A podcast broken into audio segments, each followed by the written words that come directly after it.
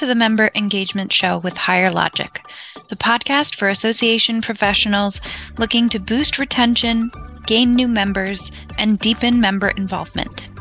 Each episode, we'll bring on some experts, talk shop about engagement, and you'll walk away with strategies proven to transform your organization. I'm Kelly Whalen, a marketing professional and association enthusiast, and I'm so happy you're here. And now let's start the show. Welcome back to the Member Engagement Show. I'm excited to have my colleague Sarah Spinosa back on the show today.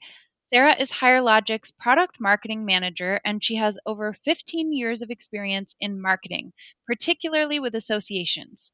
She's one of my go to peers when brainstorming about association strategies. Um, she's a member of ASAE's Marketing Advisory Council. She sat on the 2023 ASAE MMCC Program Advisory Council, and she's also acted as an ASAE Gold Circle Award judge. So I really like picking Sarah's brain about stuff and brainstorming together. Today, Sarah is joining us to talk about member generated content. Um, and in fact, she's giving us a bit of a sneak preview of the sessions she's presenting at ASAE Annual in August in Atlanta. So I'm looking forward to chatting with you today, Sarah, about how powerful member generated content can be for associations saving their staff time. Uh, do you want to start out and share a little bit about yourself for listeners who haven't heard from you before? Sure. Yeah. Thanks, Kelly, for having me. So, um, the majority of my 15 plus years in marketing have been spent in the association space, either at an association or in this position serving associations. Um, as you mentioned, I'm heavily involved with ASA and really excited to be presenting at the annual meeting next month. So let's jump into member generated content. Um, what is it and why is it important? Yeah, so member generated content is really anything that your members are creating and giving or sharing with your audience. So you can think of it like user generated content, like in the commercial space. A retail store would tend to have like an influencer, maybe, whereas associations have their members. So it's anything that members create. It can be articles, blog posts, videos, podcasts, um, it could be educational sessions at conferences too. I feel like it's great being able to leverage your members for content. They're the ones, you know, working in the industry that you serve. So a lot of times they have insights and expertise that their fellow members are really happy to leverage and learn from. So definitely a really powerful type of content to incorporate into your content strategy. Sarah, can you maybe explore that a little further and expand on kind of why member generated content is really important and some of the ways that it helps associations? As you mentioned, I mean, many association professionals don't come necessarily from that industry, right? So the member generated content is really going to be your North Star. It's going to tell you what's important to your members now. Um, and then ultimately, you can use that kind of as guidance as to how you can better serve your members. What additional products can be introduced to the market? What additional resources do they need? That kind of thing. My former association was in research ethics, which I will admit I did not have any experience with. So when I was doing marketing uh, or working with the membership department to serve that association, you're exactly right in saying like we really relied on the expertise that our members had both to like actually generate content to help us learn about what we needed to share with the members and it was really a guiding point for us in being able to have content that resonated with the rest of our members. So, like, for example, I think one of our most successful member generated content programs was our blog squad. We would offer free conference registration for members who they applied and then the top applicants could be chosen to serve on the blog squad. Um, we usually had four or five folks who would again come to the conference free of charge in exchange for writing blog posts about the content that they were learning at the conference. And that generated honestly a huge portion of our blog content throughout the year because these were our members who they wanted to go to the conference, they wanted to learn from their peers, and then they would kind of summarize what they learned or explore what they learned or talk about how what they learned at our conference was going to help them in their jobs. And then they both kind of created this engagement funnel for people who went to the conference, but also people who didn't go to the conference because not all of our members could go to the conference. Um, so they would get to hear little snippets about what was so great about the sessions that we were offering from their peers instead of like from me, the marketing person. And those posts were both really valuable, I think, for the folks reading them, but also for the people, the members that were contributing. They were getting an opportunity to serve their field, to engage with the field and stand out in their careers and so that was like i said a really really helpful program. And honestly like i think i started to say this before but like saved me so much time. Like if i'd had to write all those blog posts myself or if we'd had to do those in house like I, we could not have churned out the amount of content that we were able to do because we had member generated content. Do you have like other examples that you've seen either in directly in your working roles or in like just working with other associations yeah, and I'll get into a lot of different examples in my session, but one example that I could speak to, going back to like the event situation, at my old organization, we would do call for, you know, call for proposals, call for speakers for our, our many events that we held annually. Once we launched a community, we were able to kind of step back and look into the community to see what members were talking about and what topics were popular so that we could help kind of form our tracks before we opened up that call for speakers. So, at least going into it, it felt a lot more organized and a lot more kind of thought through. Um, so, that's just one example of a way that we kind of, in a sense, queried our member member generated content that lived in our community. Yeah, I think that's a really great point that you make, Sarah, of like using your community to kind of streamline how you're collecting member gen- generated content or get ideas for the type of content you could collect. Because that community hopefully is a place where your members are gathering and talking about things that matter to them. And it might, again, just help you generate ideas. What are some of the other ways that you've seen or that you've tried collecting member generated content? Like what are some of the other places that you've seen content maybe naturally spring up or or where you've seen really successful opportunities to collect member generated content? Outside of a member community or maybe outside of like an annual conference there's tons of member generated content in likely the association's magazine or newsletter. Oftentimes you know associations will solicit their members to submit articles and insights to those pieces. So oftentimes those are treasure trove, right? Or like even trainings and certification programs where your members are required to submit an, a scholarly article or, you know, something to that effect. So there's a lot of different places you can look across the organization, really. Yeah, I feel like sometimes in to my mind member generated content can kind of bleed into like volunteer opportunities or vice versa. Like you've got kind of any place where members are sharing their experience or sharing their expertise or enga- where they're already engaging like maybe that's at your conference maybe that's like you said maybe they have to submit something for certification or maybe they're just bringing stuff up in the community and you have this opportunity then to follow up on that and say hey we noticed that you're sharing xyz thing. Could you share talk, expand on that? Talk a little bit more about it.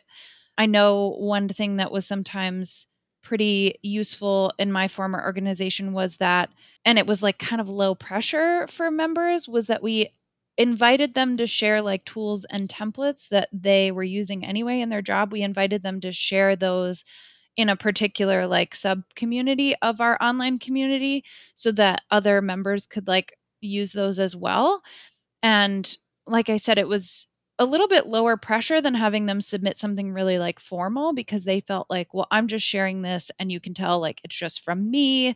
It's not like representative of my organization. It's just like i have an agenda for example for meetings. It could be something as small and simple as that where then there's other their peers in the field are like oh wow that that can save me time. And then you as an organization have these like almost an added member benefit of like well you can kind of leverage the experience of your peers and the things that they're doing really well to help help you do your job better. So that was a really I always enjoyed seeing the things that people submitted there because it made me like wish it actually made me wish I was part of an association because there were a lot of things that I had to start from scratch for myself that would have been a lot easier if I could have like borrowed from something that someone before me had done. You know, yeah, and I think to add to that too, like don't discredit your like sponsors and exhibitors and industry partners. They have a lot of content and a lot of thought leadership to share with the organization, with the industry as well. So definitely like don't forget about them as well. Yeah, and they're particularly incentivized in my experience in my opinion to like share stuff because it makes them it helps them show up as a partner, a valuable partner for your your members who are usually the folks that they're looking to reach and entice to check out their products. Um, and to that kind of point, I think sometimes members might be a little slower to get engaged or a little shy to contribute to your member content collection efforts. So, do you have any tips or things that you've done that help you encourage members to get involved, encourage them to recognize that they have expertise to share? Yeah, I think, you know, I think it's all about just making it feel like a really like supportive and transparent kind of environment to really encourage that participation. So I think also you want to talk to them about kind of what's in it for them and how they can help contribute to the best for the industry for the association that they're you know a member of and really just make it easy right? Make it easy to contribute and if you find yourself needing to you could also offer incentives like you were mentioning the blog squad. So like you offered that free registration to the conference things like that. Like you said making sure that you're sharing with them what the benefit is to them like if whether that's just increased visibility for them professional recognition, or maybe there's these unique opportunities to network with their peers. That can be great. And I think, at least in my experience, a lot of the folks that get involved with associations, like, sure, they're doing it because they care about their career, but they also care about their field. So I don't think you can overstate, like, the opportunity to like contribute to their peers, contribute to the field, make the field better resourced, better educated, and that kind of thing we re- used to run into a situation where we would have to really remind our members that they had something to contribute at every stage of their career. It was easier to get the folks who'd been in the in the field for a long time to contribute things cuz they did feel like they were experts.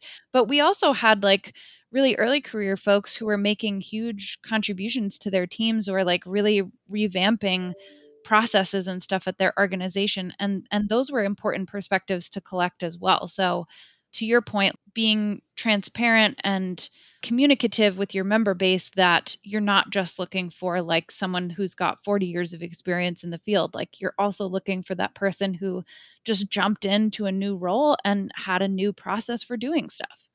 Absolutely yeah i mean and and so many associations so many industries are looking for ways to further expand their appeal to like younger generations. So those young professionals definitely have a lot to offer in that sense, right? Sharing what attracted them to that particular profession or industry and sharing that out to the to the network that they might have to continue to help that recruitment effort.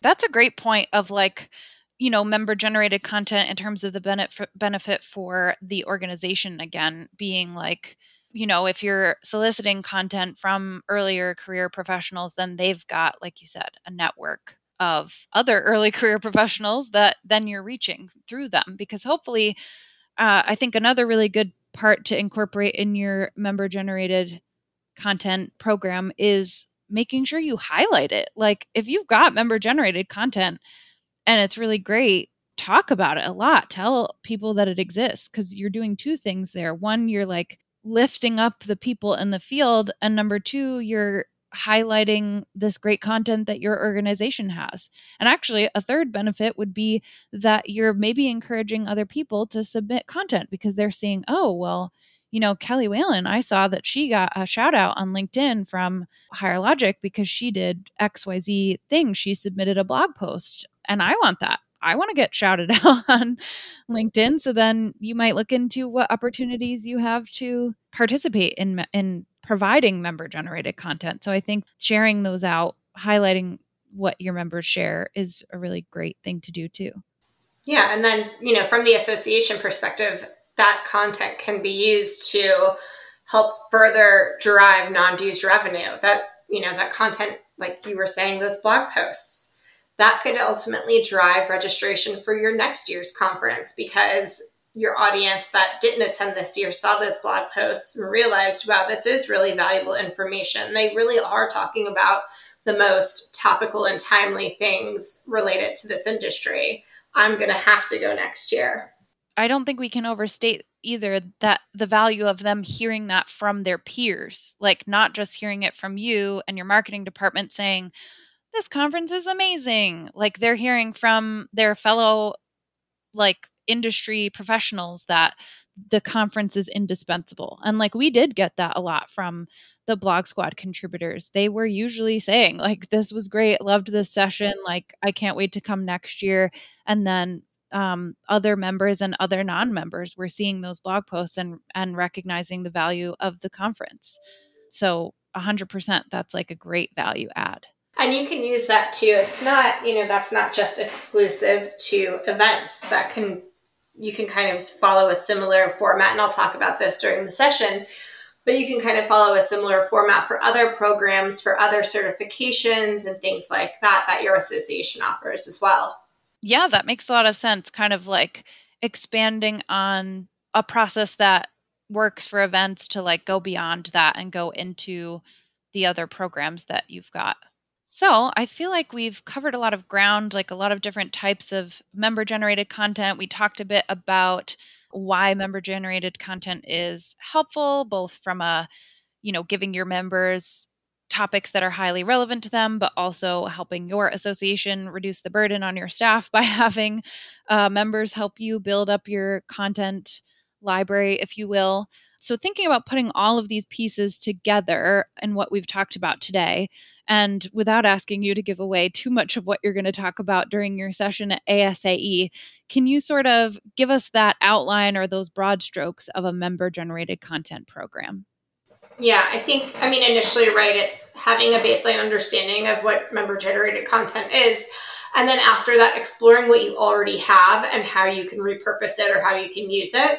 So that's step number one. Then you also want to explore the ways to get your members involved in submitting more of that content, more of that valuable content by making it easy and tying it to opportunities for them to demonstrate their expertise and grow in their careers.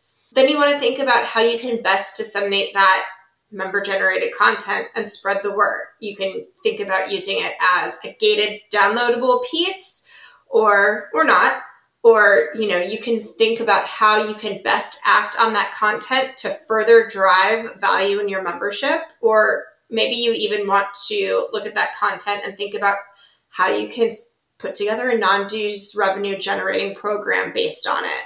Earlier in the episode like i said member generated content is really your your north star. Yeah that makes sense. You're going to be engaging members by listening to other members, like pulling from what members are talking about and what they care about. That's the best way to uh, give them what they need. So, um, for our listeners, if you want some of the more specific tips of creating a member generated content program or kind of refining what you're doing, you'll just have to attend Sarah's session at ASAE. Um, Sarah, can you walk us through what learning objectives are going to be for that session? Yeah, yeah. So again, we'll we'll learn how to easily identify member generated content. And then from there, you know, you'll learn how to think critically about how member generated content can help you approach a topic or promote a specialty or fill a, a market need. You'll learn how to recognize the various applications of member generated content and also further understand what kind of content maps to the goals that you're trying to accomplish. And then, you know, you'll be able to learn from some examples that I'll provide during the session to understand how your association can really focus on driving non dues revenue with member generated content you might already have.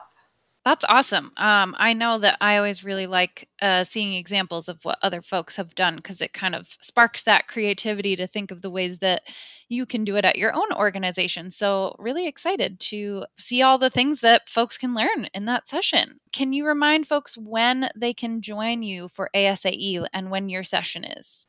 Yes. So, my session is Tuesday, August 8th at 9 o'clock in the morning. Um, and then we'll also, Higher Logic will also have a booth in the exhibit hall. Will be booth number 341. And you could probably find me there as well during the exhibit hall hours. Um, so, folks, I'll put the link to ASAE's annual conference in the show notes so that you can find that easily. And I really hope that you will join Sarah for her session and learn more about member generated content. And I just want to offer my thanks to you, Sarah, for joining me today. Uh, I love talking about these types of topics with you. I feel like we kind of go down a rabbit hole, and it's fun sharing this with listeners, kind of the rabbit holes that we already go down when we're working together. So thank you for coming on and letting me record us going down a rabbit hole. well, thanks so much, Kelly. I hope to see everybody at ASA Annual in Atlanta next month.